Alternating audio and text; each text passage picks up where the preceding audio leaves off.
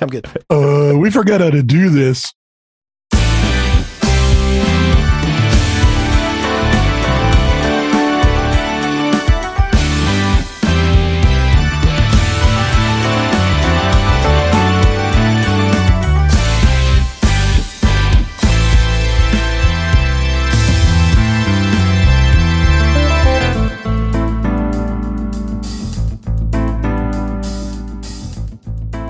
Hey, Prog fans. Welcome to another episode of the Ultimate Prog Podcast Project. My name is Tony, and as always, I'm joined by Lee, and Craig. we are three friends and prog aficionados here to talk about the history and the craft of progressive music while sprinkling in our always unvarnished opinions of the music and the personalities that make this genre so great. You can find us on Twitter at UP3Show or contact us via email at up3show at gmail.com. If you just can't get enough of the show, don't forget to hit the subscribe button on our homepage at up3show.podbean.com or wherever it is that you get your podcasts. We're on most of the major podcast platforms. This makes sure that you never miss an episode and helps other prog fans find our show. we're back. Yay. I know. Wait, what about follow us on Twitter? I did say follow us on Twitter. Oh, you did? Man, your memory is getting short. it was just like 10 seconds ago. You know, it has been a while since we sat down and done It this. has. Maybe we're shaking off a little bit of rust. So I guess I'll start with you tonight, um, Craig. So what have you been up to on our hiatus? I uh, didn't really do much of anything. Um, I'm getting a garage. That's the most amazing thing going on right now. So I have a big hole in my backyard. I live in a hundred year old house, and all the houses on our block were built with like Model T garages. Everybody, whenever they get around to it, knocks it down and puts a real garage in. So that's what I'm doing. Cool. Like Nice. he's out of town, so I'm dealing with contractors and dog sitting and babysitting, and and the laundry doesn't get done. It's weird. You know, there's a machine for that. I yeah, I know. Well, yeah. Uh, yes, that's pretty much it. Okay. What about you, Lee? What have you been up to over hiatus? Just getting out and doing a lot of hiking and fishing and started working on a new tune. So, been writing in the studio a bit. And this one is a kind of a lengthy prog song. So, Nice. yeah, Will you ever play any of your prog songs on our show? sure. I'll be glad to play my prog song on here, but give me a couple episodes. This one's a little lengthier. It's going to take a while. So did you sit down to write a prog song or did you just sit down to write and it turned into a prog song? This one has been in my head for a while. I've sort of jotted down ideas in a little audio recorder that I keep in the car. Mm-hmm. I was coming back from a fishing trip and listening through the tape, and I thought there's enough here to get started. So, so what does that look like? You're driving along and spacing out, and your brain, you go, dun, dun, dun, dun, dun, dun, dun, and you're like, oh, that's cool. I'm going to do that. Yeah, exactly. I've got a little portable Olympus recorder that I keep in the car. It stores on SD cards, and I'll just turn it on and go, doot, doot, doot, doot, doot, doot. Oh, wait, that's Zappa. That's that I was going to say. That's uh, That's copyright yellow, infringement. That's yellow snow, man. I think we get nine notes. Yeah. I don't carry around like a notebook like a lot of people that do literary stuff do. So I started using the voice recorder on my phone. So I just have a little app that's like in my shortcuts. And if I have like a piece of dialogue or a scene description come to mind, I'll just like pick that up and talk into it. So yeah. There you go. How about you, Tony? What have you been doing? a bunch of different stuff. I took some of the time and I got back into some big Lego projects I wanted to do just to have my brain do something completely different. Uh, my wife and I started playing a big role playing campaign that I've got some friends that I play in, and it's, it's a lot of fun. Uh, I did some more research and prototyping on my solid state Mellotron, which Oh, cool. Incidentally came out of I got to go to a concert for real with people, and I went with Craig. I was supposed to go with you, Lee, but I think you were sick, so I did get sick. that wasn't man. no good. But Craig and I had a really great conversation that night, and it spurred some ideas in my head. And so then I started working on my Mellotron again. And then, you know, something that neither of you mentioned that I have photographic evidence of. We had an oh. in person show meeting, We did. Oh, that was awesome. It was great. and we have now a fourth member of the show cast, my dog Finn, who Yep. decided that he wanted to photobomb our photos that we were taking. So yeah, I mean, I just did a a fair amount of that kind of stuff over the summer, uh, and now I am back with you guys and ready to get at it. Sweet. It's Yep. fun to be back. I know. It is. So as we normally do, as we get into an episode, we like to go around the horn and do like news and new albums and stuff like that. And we haven't been talking for a couple of months, so we probably have a lot more than normal. Uh, so we'll just kind of take turns here. I'll start, and I want to give a shout out to a local Colorado band. They're up in Fort Collins. They're called Lion Tortoise. They have a new album called Sister coming out on the 3rd of September. They are an instrumental prog band. They even acknowledge on their website they're maybe not straight ahead prog, but they are definitely a really great band, and I encourage everyone to check them out. Again, their name is Lion Tortoise, all one word. And then I gotta say, Be Still My Beating Heart. Leprous has a new album, Aphelion, Yes. coming out 27th of August. I was a part of their live stream playing the new record in its entirety. It is fabulous. So if you are a fan of Leprous, and even if you're not, I think you should check it out. Most of the reviews so far early have been really good. And Dec Burke, who we did an interview with back in the spring, has a new album, Life in Two Dimensions, coming out on the 24th of September. From what I have heard of it, um, both privately and online, it is going to be a great record. So I highly encourage everyone to check that out. The title track is available on Spotify, and I really like it. Yeah, a lot of really great folks on that one. Yep. And recording quality on this is just like next level for this. So, really looking forward to that album. So what else do you guys have? New Dream Theater. That's the big one for me. Uh, View from the Top of the World. That'll be out October 22nd. They previewed a single, The Alien, which is out now. Marillion has announced a tour beginning in November. The light at the end of the tunnel. So far, all of that is UK dates, unfortunately. They did announce they will have some new songs debuting, so that's cool. Transatlantic is going to tour for 2022, and that's got US dates in it, so that's pretty cool. Yeah. And we will see them on Cruise to the Edge. Neal Morse Band has got a new album coming out called Innocence and Danger, and that is releasing on Friday. I read an interview with Portnoy where he said this album was less concept and just more collection of songs. So I'll probably jump on that. Really want to hear more Eric Gillette. Kyros has a new album coming out called Recover. It's a collection of covers of other bands' songs, which typically doesn't excite me that much, but they are including their versions of The Good Doctor from Haken and Heartstrings by Frost, and they're guesting with Ray Hearne and John Mitchell, respectively. And so I probably will pick that up just because I really like what Kyros is doing. That's like a trifecta of things that you enjoy right there. Uh, absolutely. The Pineapple Thief, they have announced a touring calendar for May, and it includes Boulder, so I will be there. And finally, New Earthside is coming out. They released a single called All We Knew and Ever Loved, which I am very impressed with. I have literally been waiting years for this band to get a new contract, and I am super excited they finally landed one. Their debut album, A Dream in Static, is one of my favorites. So there you go. I'm all caught up. Do you have anything, Craig? Yeah. Uh, yeah, I did find the uh, Jethro Tull stuff. A is available for um, pre-release now, and uh, it's a Steve Wilson remix. And uh, I don't know if you guys are familiar with that. I love that album. I was going to say it's a great album. It's, it's Eddie Jobson. yeah, it's, it's less folky, more proggy, maybe. Uh, another thing that I'm very curious about, Tony, you talk about a band called Coheed and Cambria. Mm-hmm. They're coming to an outdoor venue in Denver next week. Really? Yes, We got to go. I'm thinking of going. That sounds awesome. Uh, that's it. So Coheed and Cambria. You said yes, Craig. So yes also has an album coming out on the first of October called The Quest, and I want to know what your all's thoughts of this version of Yes releasing this album. Who's left on it? No, that was me. I think we'll leave it at that. Um, as we as we start to transition into the show, one maybe one thing from each of you guys. What have you been listening to recently? I have been listening to as much Lonely Robot as I possibly can. Good choice.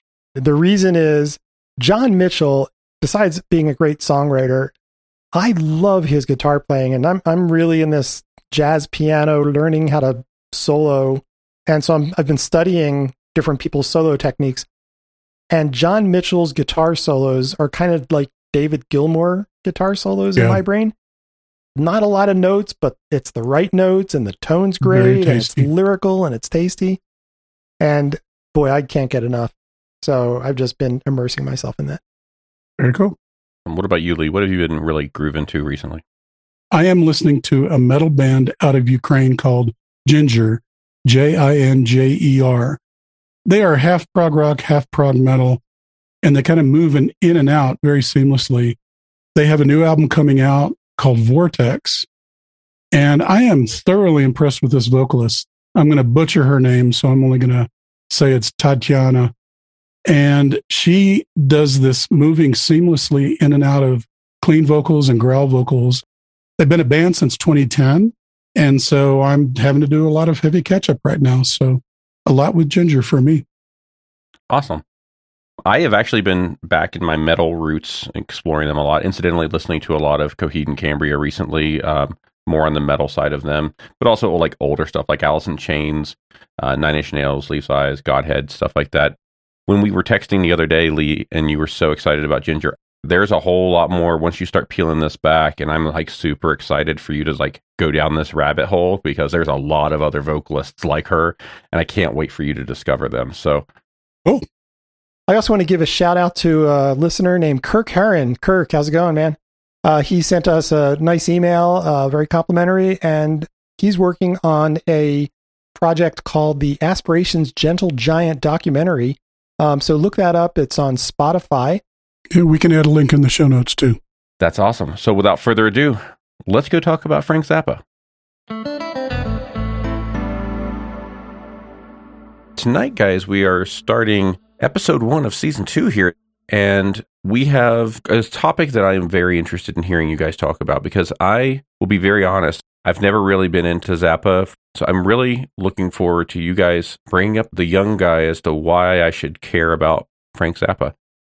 zappa's a huge influence for me i think i told everybody in season one episode one that zappa was my gateway into prog music i think he's a huge influence on the genre he was doing alternative music in 66 with his first album freak out and that's before yes genesis elp or king crimson he's kind of the godfather of a lot of the progressive music that i listen to He was not my gateway into prog music. He was my gateway into just weirdness because I was, you know, 15 and somebody turned me on to Yellow Snow.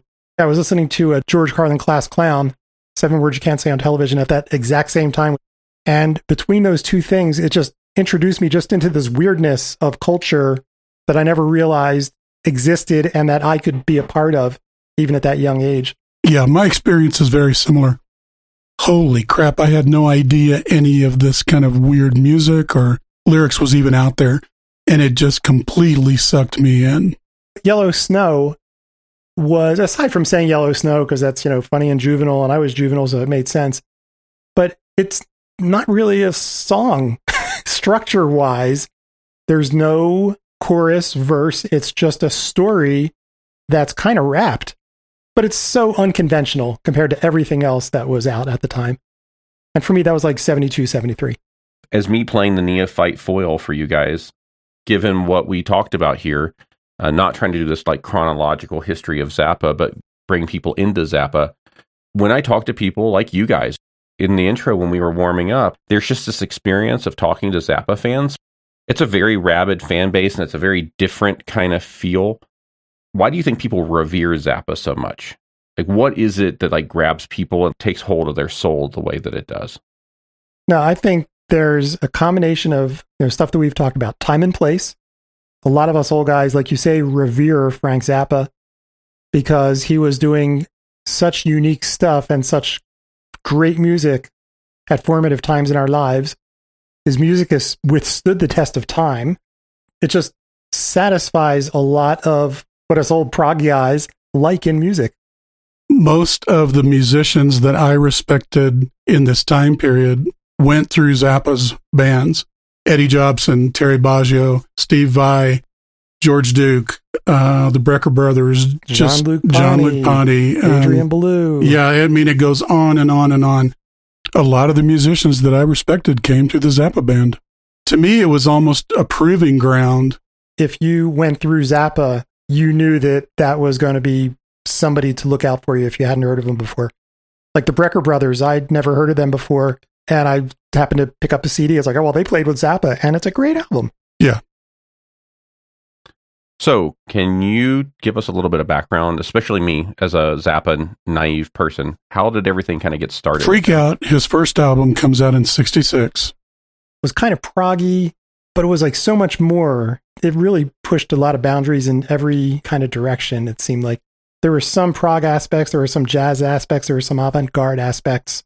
I think it really resembles a lot more of sort of a psychedelic album than anything. Mhm, Okay. Sure, I agree. And it really makes sense if you look at the period because Iron Butterfly and Agata Davida, Pink Floyd, Saucer Full of Secrets, Sergeant Pepper's, that's all around the same time. hmm It's certainly alternative, but it doesn't really grow into what I would call sort of standard Zappa until you get to Lumpy Gravy, Sure, sure. which is 68.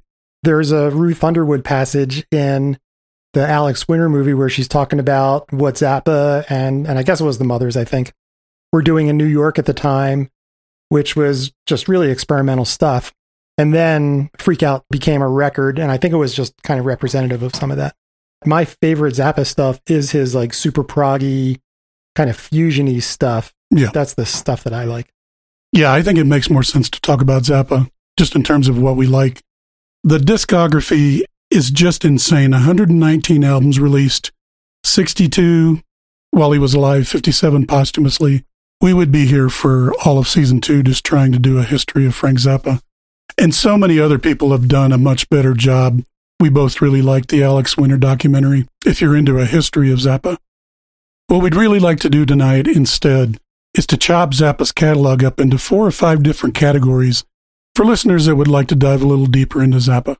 The first big bucket that we had identified was this kind of quote unquote comical Zappa. Right. And what really was that? Comical Zappa, satirical Zappa, whatever you want to call it. That's really what Zappa is probably most well known for to the man on the street. 95% of these songs have really biting lyrical content. It was often a commentary about religion or society or the establishment or the music business. But also quite a bit of sexual content in here too. Fetishes, bondage, S&M. We'll just dive right into the deep end. This is Bobby Brown Goes Down from the album Sheik Yerbouti. She made a little speech then. All she tried to make me say when she had my balls in a vice, but she left the dick. I guess I'm still hooked on, but now it shoots too quick. Oh God, I am the American dream, now I smell like Vaseline, and I'm a miserable son of a bitch. Am I a boy or a lady? I don't know which. I think you got your point across. No, it, you it does get the point across. I actually found that on a uh, jukebox in a burger bar one day, and I played it over and over and over until they kicked me out. so there's any number of songs in this genre that that are similar. Here's one called Flakes.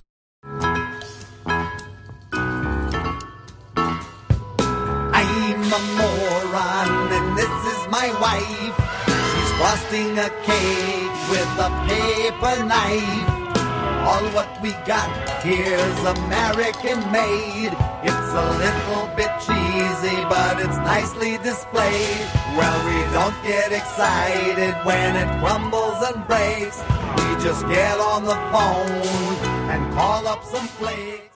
So the commonality for these is going to be really biting commentary on something in society, or maybe just a very heavy sexual song. In general, the melodies and the music in these songs is not going to be super complex.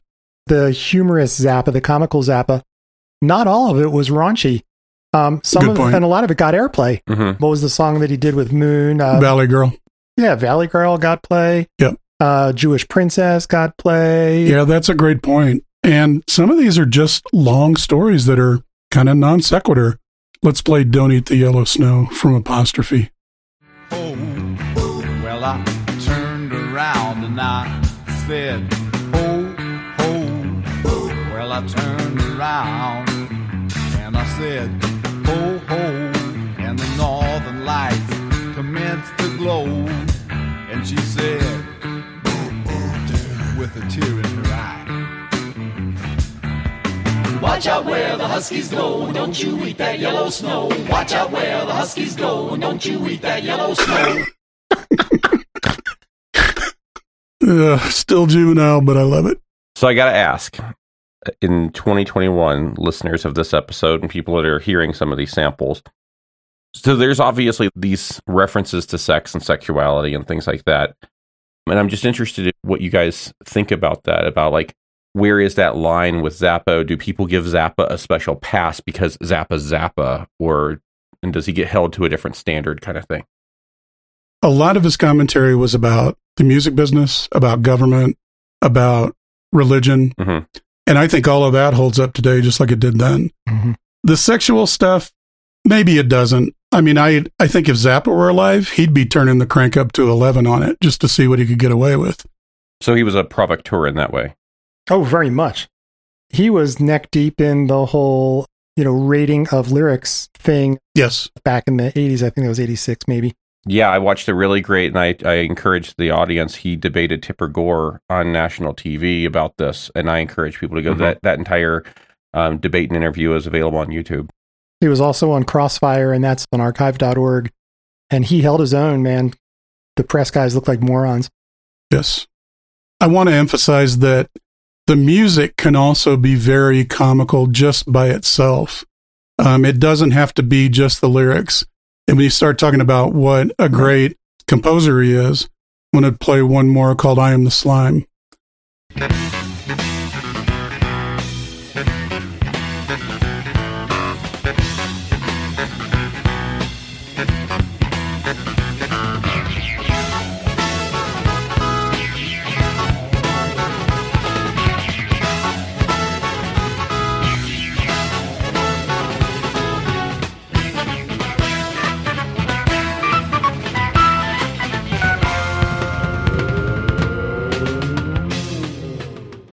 Little electric piano line in there. For me, it harkens back to the Looney Tunes cartoons where the orchestra would play music to convey comedy. And I think it shows his range as a composer. Mm, hmm Zappa was adept at not just satirical lyrics, hmm but also comical music as well. That little clip that you just played at the very beginning, if you really pay attention to what's going on, there's a horn section, there's organs, there's bass drums, keyboards, guitar. That is a massively orchestrated little chunk of music there. Yes. And that's uh that's Over-Nite Sensation. So that's what, 75, 76? Right. Sort of quote unquote early in his career and he was doing that kind of stuff. And it was written, I mean, he wrote that stuff down on paper and gave it to his people to play. This style or this uh, subgenre of Zappa, like the comical, whatever we want to call that, was that only in this period of time, or did those things show up throughout his career? It was pervasive. Yeah. Very pervasive. And it influenced a lot of people. Yeah, we hear that a lot. Like when we look at the contemporary prog musicians that I respect almost to a T, all of them list Zappa as at least one of their influences. And so that's an interesting connective tissue there. Yes. I don't want to harbor on this too long, but you know, in the early era when Zappa was starting, obviously it's the counterculture, drug culture of America. How much of that was part of this? I mean, obviously, I expect that he probably was involved in that community, but was that like directly influencing the music? No, he was very uh, decidedly not a druggie. That's right. Um, he lived in Laurel Canyon, and uh, he was like the one that was not having big drug parties. So he was high on life. He was high on life, and he was a sex nut, though. That was that's like another sort of piece of his personality. Um, so he was all about sex, rock and roll, and not drugs. If you're asking, was this kind of music on while I was getting stoned and high? Absolutely. Oh, dude. Well, I wasn't going there, but that's a really great. But it was more just listen to this. You won't believe it. That's an interesting thing, though, that I never really thought about. We were stoners in the 70s, really enjoying Frank Zappa. And you sort of feel like, oh man, he's talking to me. You know, I'm doing acid, and this song is just perfect.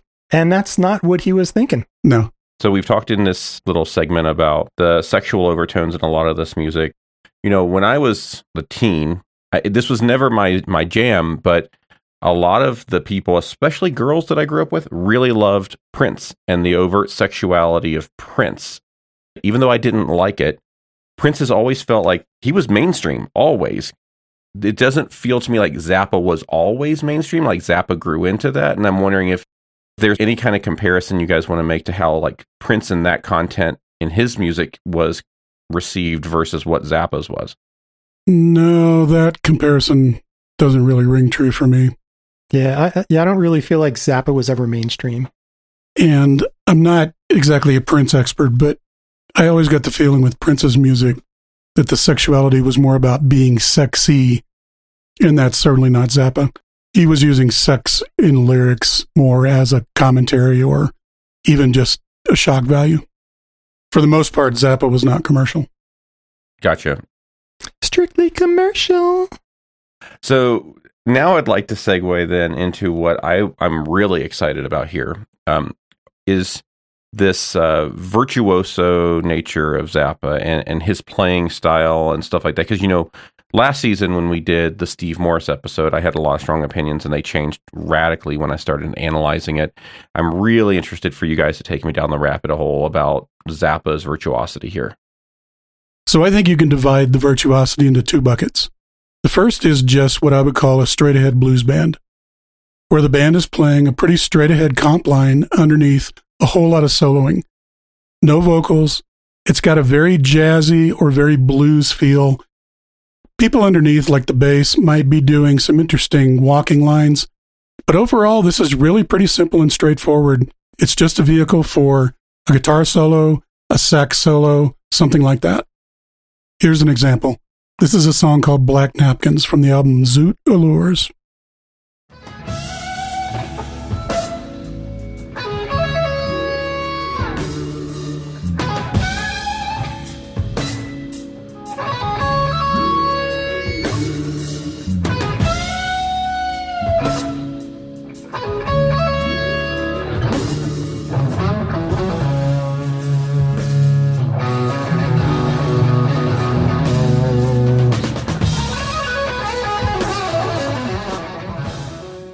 Uh, when I saw him and he did uh, Black Napkins, it was a freaking 20 minute jam and it just was amazing. Yeah.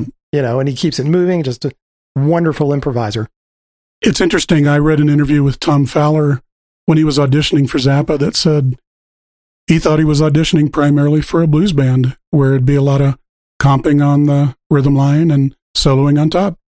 Frank Zappa has a pretty unique playing style and he puts a huge emphasis both with him and the people in his band on improvisation. Yes. He's always trying to push the band in different directions. So from night to night, you know, they would do a show and then he would write new parts based on the improvs that were done on the previous night.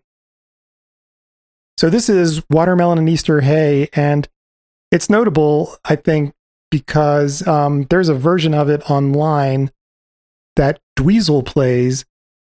It was like Frank Zappa's birthday or something.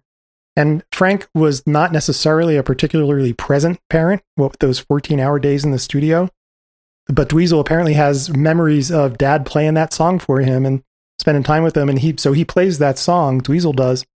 And, uh, you know, he kind of chokes up. It's, uh, and it's, it's a great song. See her.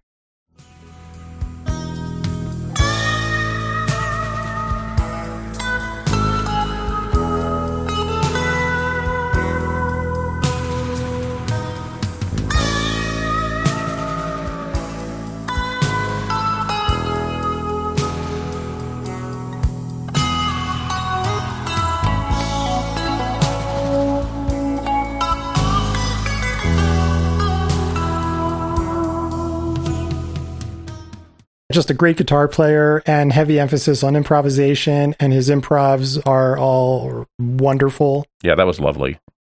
And then as a transition, we'll do one more. This is a song called The Purple Lagoon. oh love that And it's killer for me because it starts with a fretless bass solo that eventually transitions into a pretty intricate horn section.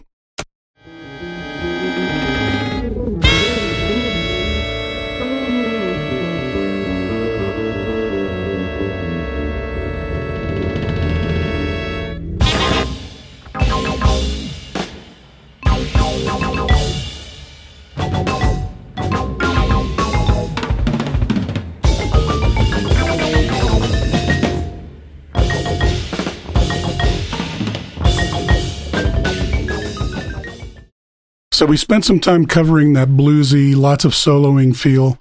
Now we're going to get into some very intricate, very complex music, very heavy prog, in my opinion. We'll start with a song called The Black Page Number One. And many of the musicians that came through Zappa's band consider this one of the hardest pieces they ever had to play.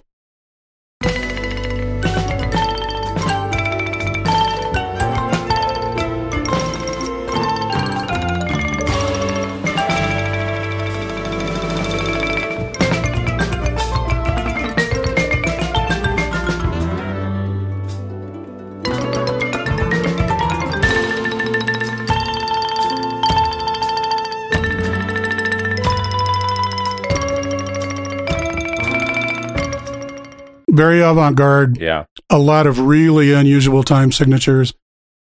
And what's interesting about a lot of this style of writing with Zappa is it doesn't even have to be complex time signatures. A lot of it is common time, but it's tuplets hidden inside quarter notes and tuplets even inside other tuplets. And here's an example of that. This is a song called Montana from Over-Nite Sensation.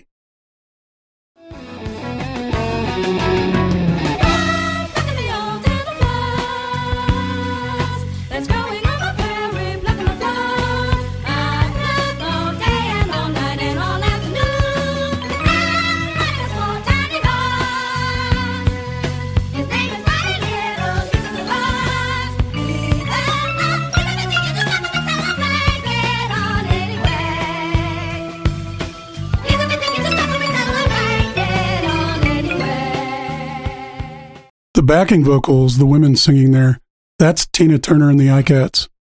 Oh wow. No shit. I had no idea. moly. And there's a very famous story that Ike had no idea what Zappa's music was about. And when Tina came home and told him all these lyrics they were singing, like for Dinah-Moe Humm and Montana, he just lost his shit. um, one thing I'll point out that I know Craig loves this as much as I do is that's xylophone doubling vocals. And they're nailing it, Mhm. and they do it live. Ruth Underwood is a great xylophonist. And Zappa really liked a lot of xylophone. There's a lot of xylophone in these pieces. Yeah, his instrumentation was unique. There's a lot of in- interesting choices of which instrument voices are going to show up.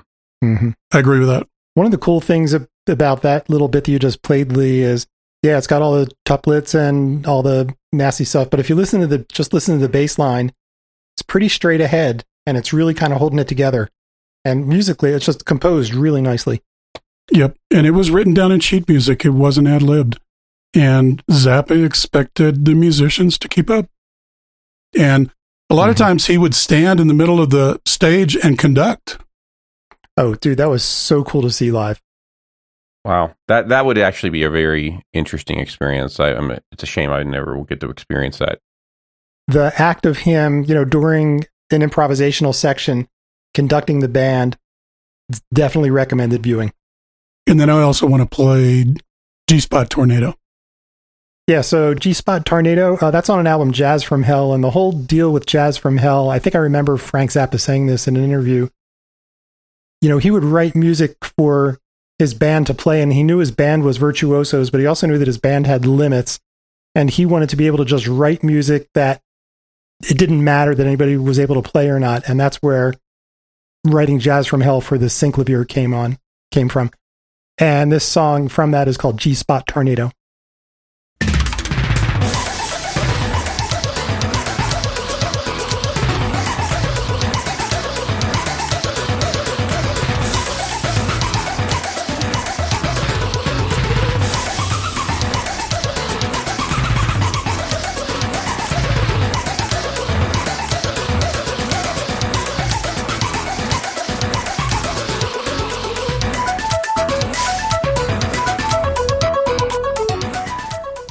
And by the way, that's a great title, G Spot Tornado. That just kind of says it all right away. That was an amazing track. It is a good track. You know, pivoting just a little bit, you've mentioned some of the people that have come through the band so far. Um, can, who who were some of the names that we would really know, and and Yeah. Like, did they stand out like on a particular album or a particular track? They were kind of maybe a journeyman musician, and then they did something with Zappa, and then that escalated them. Here's a good example of what you're talking about. George Duke, very famous pianist, He'd already done a couple of albums, I believe, with John Ponty, but then was asked to join Zappa's band and stayed with the Mothers for several albums. And Frank really pushed him way beyond just playing piano into synthesizers and even singing. This is George Duke singing on the song Inca Roads from One Size Fits All.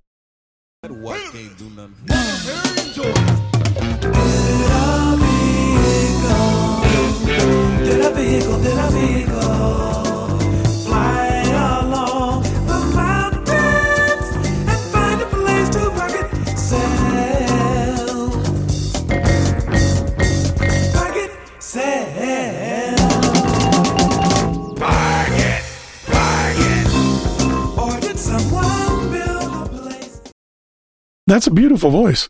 I just want to go on record. That's my favorite Frank Zappa song. Oh, right cool. there. I love that song.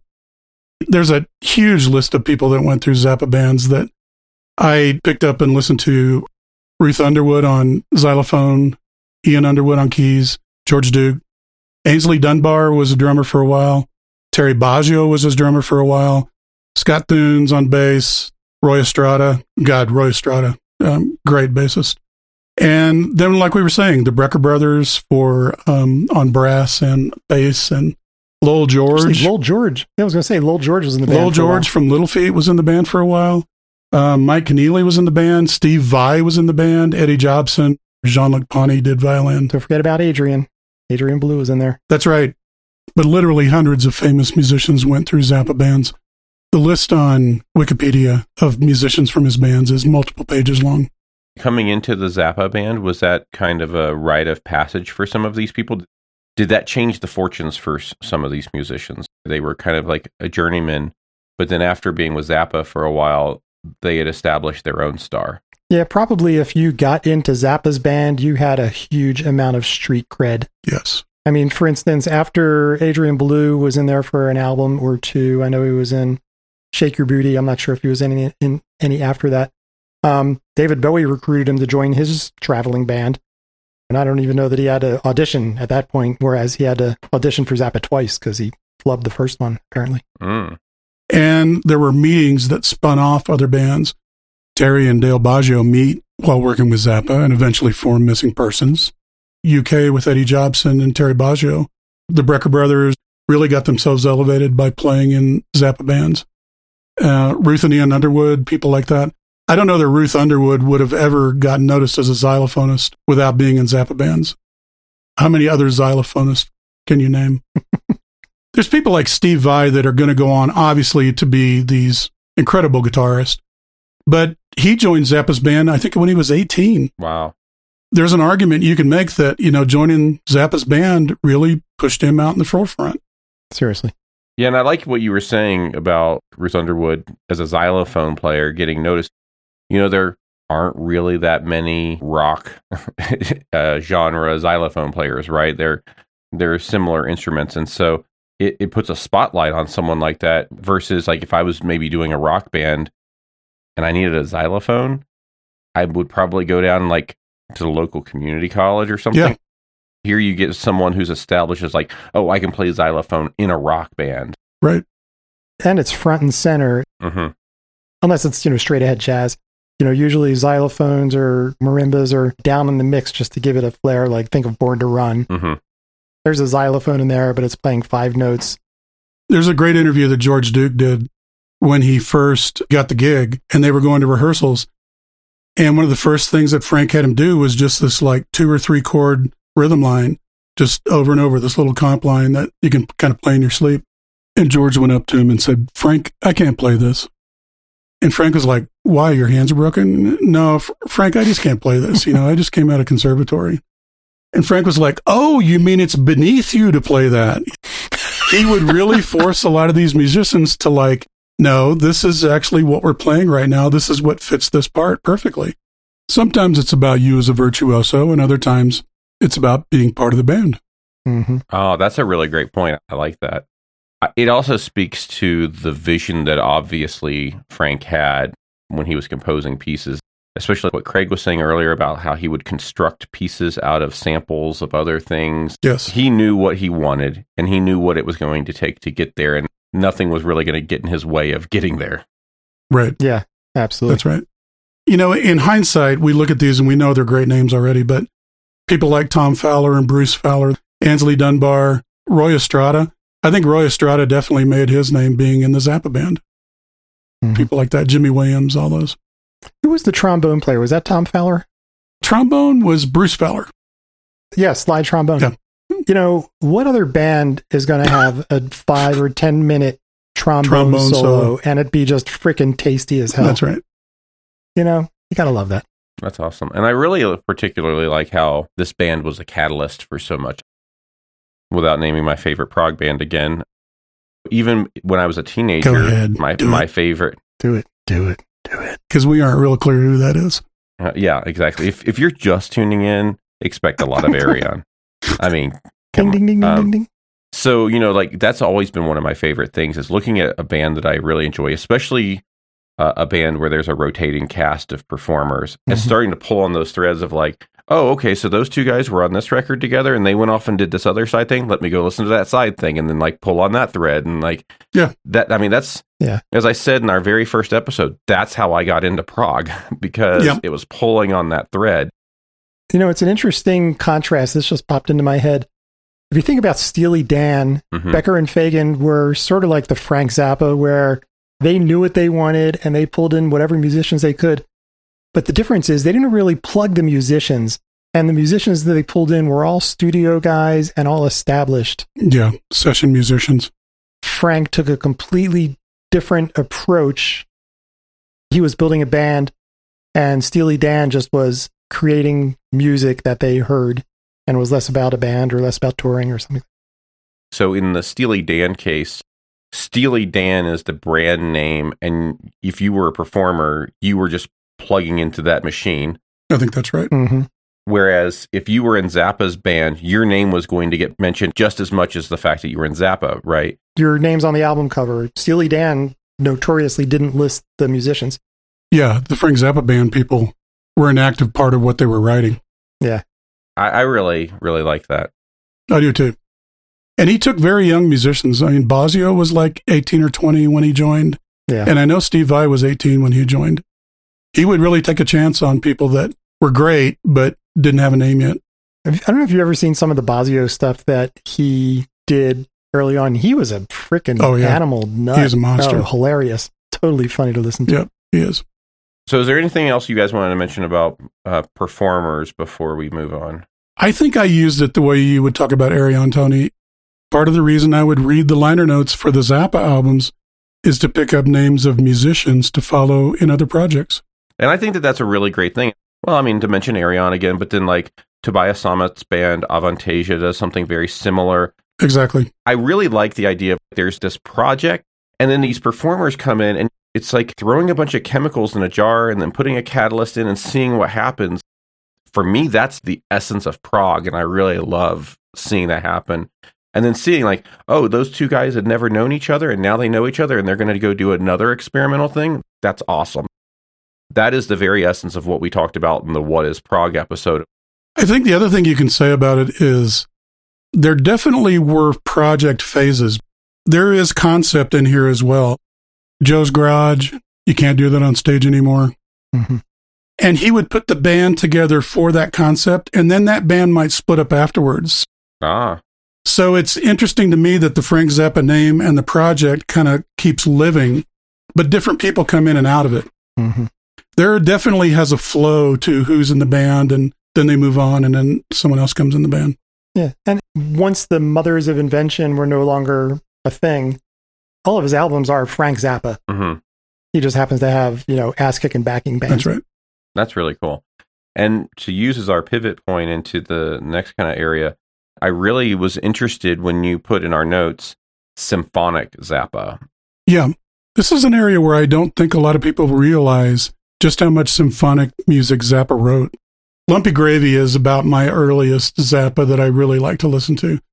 And so there is orchestration way back in like late 60s, early 70s, and it moves all the way through. He is actually scoring music specifically for either a smaller orchestra, an ensemble, something like that. Here's an example. This is Strictly Genteel featuring the London Symphony Orchestra.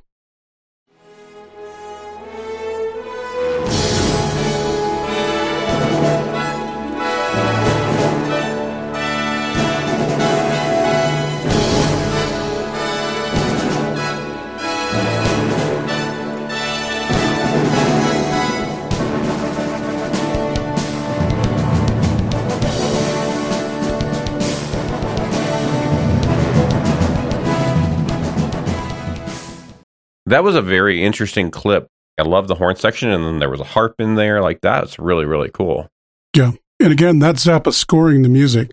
He's doing the arranging and the writing. Another good example is a song called Dupree's Paradise, and this is the ensemble intercontemporain.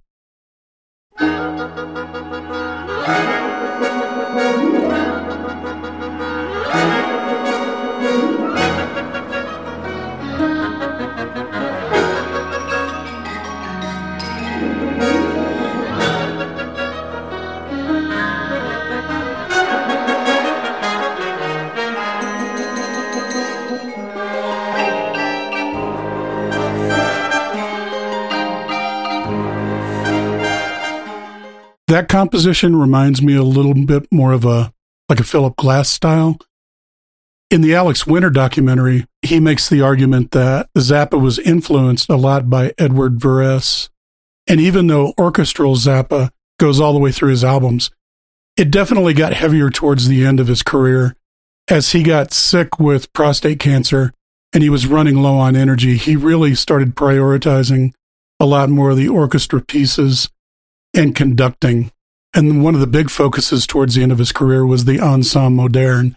And again, you can see rehearsals of that group in the Alex Winter documentary.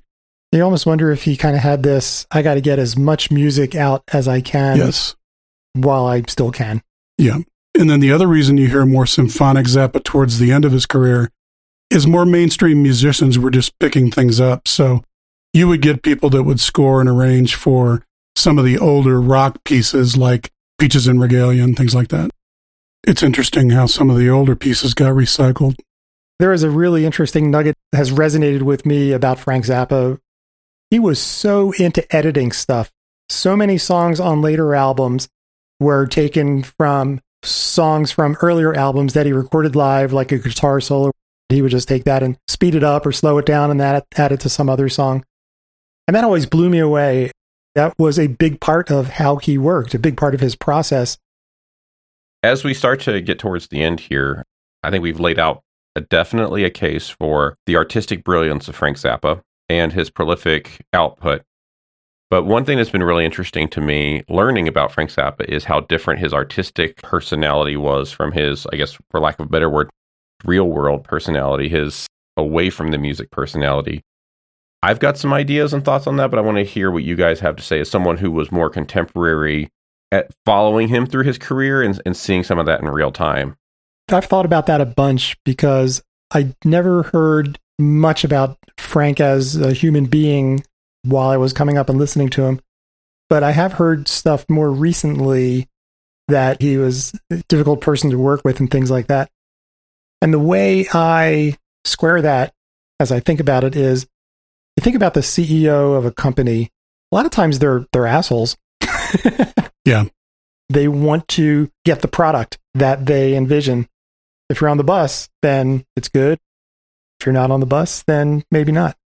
So I don't have like particular anecdotes and I, you know, don't really want to slam the guy, but it does sound like that if you weren't on the bus, he might not have been the easiest guy to work with. Yeah. I totally agree with that take. It's pretty clear that he was not really an emotional person. Right. He didn't praise his musicians a lot. There's a famous story that Ruth Underwood tells where they were in rehearsals and she just finished playing a pretty killer xylophone line. And then he turned and started talking to some other musicians. He turned and saw her and said, Oh, you're still here? You're still here? Yeah. It just sounds like he was a little low in the empathy quotient. There's another great story where uh, when Moon was like a young teenager, I want to say 14 or something, she uh, wrote him a little note and slipped it under the door of the studio. It said, Hi, my name's Moon. I'm your daughter and I live in the house over here. Want to spend some time together? Oh, that's heartbreaking. That's actually how Valley Girl came around. Yeah, that's it. That's that's exactly. Yeah, was was literally from her slipping that under his door. Probably not a great dad. Certainly a chain smoker, like a freaking chimney. Every time you see him in interviews smoking, Mhm. He was a philanderer. He, even though he was Yeah. married, he was always hitting on women on the road. And it was at the expense of being a prolific. Yeah. The volume of material that the guy wrote was insane. Yeah, and even I think for Frank, politically, you would typically expect an artist like that to be very uh, left of center. I, I think that Frank was a little bit more right of center from what I've been able to hear.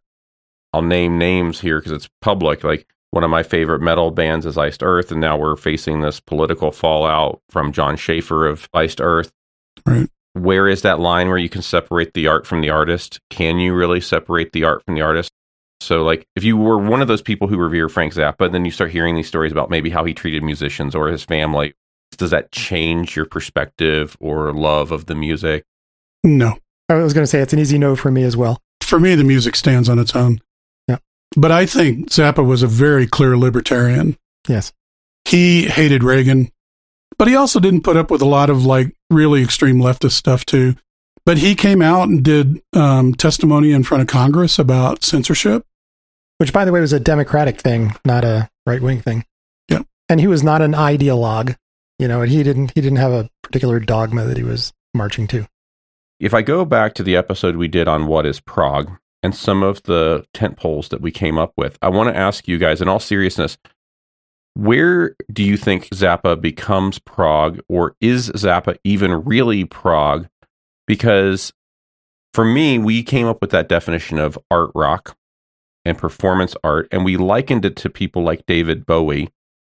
And the feel, the context, the structure, the, just the general vibe I get from Zappa's music feels much more akin to the feeling I get listening to Bowie than what I get listening musicianship and structure and all of that out of something like ELP or King Crimson. I think if you want to spend time on the comical Zappa, then it kind of resembles a lot of art rock. I would agree with that. But I think a lot of the rest of the catalog really does fit the tent poles we talked about virtuosity, a lot of time signature changes, triplets, tuplets, lengthy non commercial pieces, and even concept works. I hate putting Frank Zappa in a box. That's a good answer. He plays, he composes, he writes so many different types of songs. He'll do like a, a bluesy titties and beer, and then do a beautiful Watermelon in Easter Hay, and then he'll do a symphony. Yes. So some songs absolutely are proggy, and whenever I say prog and Frank Zappa, I immediately think of some of One Size Fits All, which has just some freaking super awesome progressive jazz. But on that same album is, you know, Evelyn a Modified Dog, which is just a weird little piano thing that George Duke cranked out. Yep. And then there's Pajama People, and that's just like a bluesy song. That's uh, satirical. Awesome. This has been a very enlightening conversation. I thank you guys very much for it. But any closing comments from you, Lee? Incredible musician. I mean, the guy would put out three or four albums in a year, which is more prolific than anybody else. That's just absolutely insane uh, to have a catalog that wide. You know, I'm glad that was my introduction. It led me to a lot of different offshoots in the family tree. Last thoughts from you, Craig? This was a blast just to talk about so many Zappa albums took place at so many unique times of my growing up life from adolescence through college, a little bit of me moving out to Colorado. Just great, great music that stands on its own, stands the test of time, and is unique from really anything else. Awesome. Thank you guys very, very much.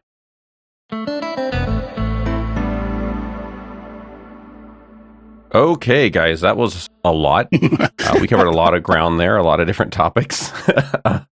As we leave, we normally do recommendations about what people should take away from this episode and go explore more. Who wants to jump in here first and give the listeners a recommendation on where to go next? having listened to a period of Frank Zappa from mid 70s to 90s, my favorite album that I really recommend people listen to is One Size Fits All. It's got a gospel piano song dropped in the middle. It's got just kind of like raunchy, bluesy kind of stuff. And it's got my favorite prog solo of all time, like we talked about. It's just a super album. Every song is great. Every musician is stellar. Every composition is excellent. And I would also recommend Shut Up and Play Your Guitar.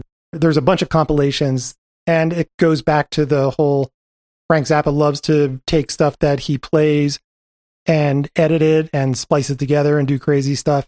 Those compilations, it's all guitar. And if you're a guitar fan, it's a must listen. Awesome. What about you, Lee? If you're going to go for the comedy, I recommend that you pick up Sheik Yerbouti or Over-Nite Sensation or maybe Apostrophe. Any of those is just very heavy on a lot of uh, satirical Zappa.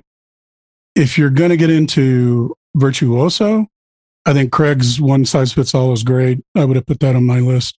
And I would put Jazz from Hell here um, because I think that's a very good album. And then finally, if you want some symphonic Zappa, two recommendations. One is there's a compilation album called Strictly Genteel, in addition to the just the song, and that one has a lot of standard orchestras, so London Symphony, Berlin Symphony. And the last is if you want a little bit more avant-garde symphonic, uh, the Yellow Shark, which has some original compositions. It has some of the older tunes scored for ensemble. And so I think those are two really good albums. Awesome.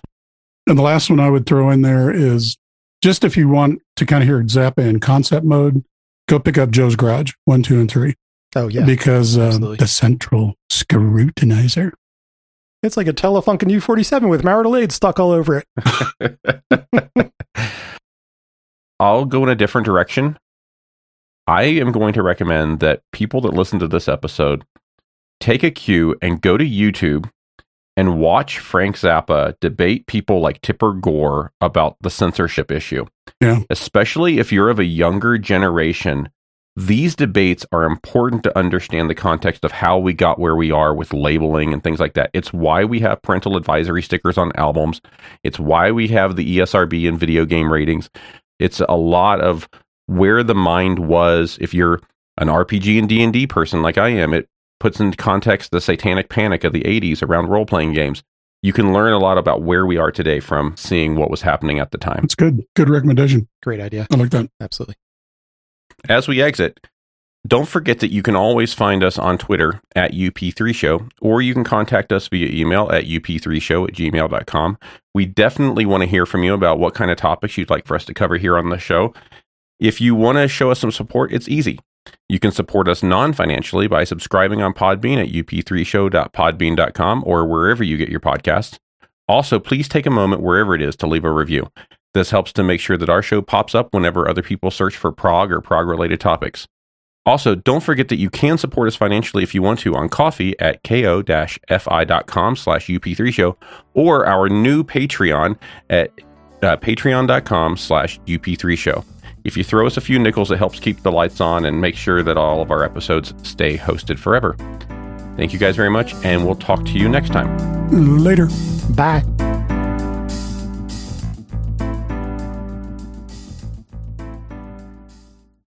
Hey folks, Tony here. If you made it this far, congratulations. You're getting everything you can out of this podcast episode. As a reminder, we're a podcast about commentary and opinion on prog music. We use samples of music to make our point and to teach others. We make no claim of copyright to any of the music featured in our samples and strongly recommend that you support the artists we talk about by buying their albums and merchandise or seeing them live.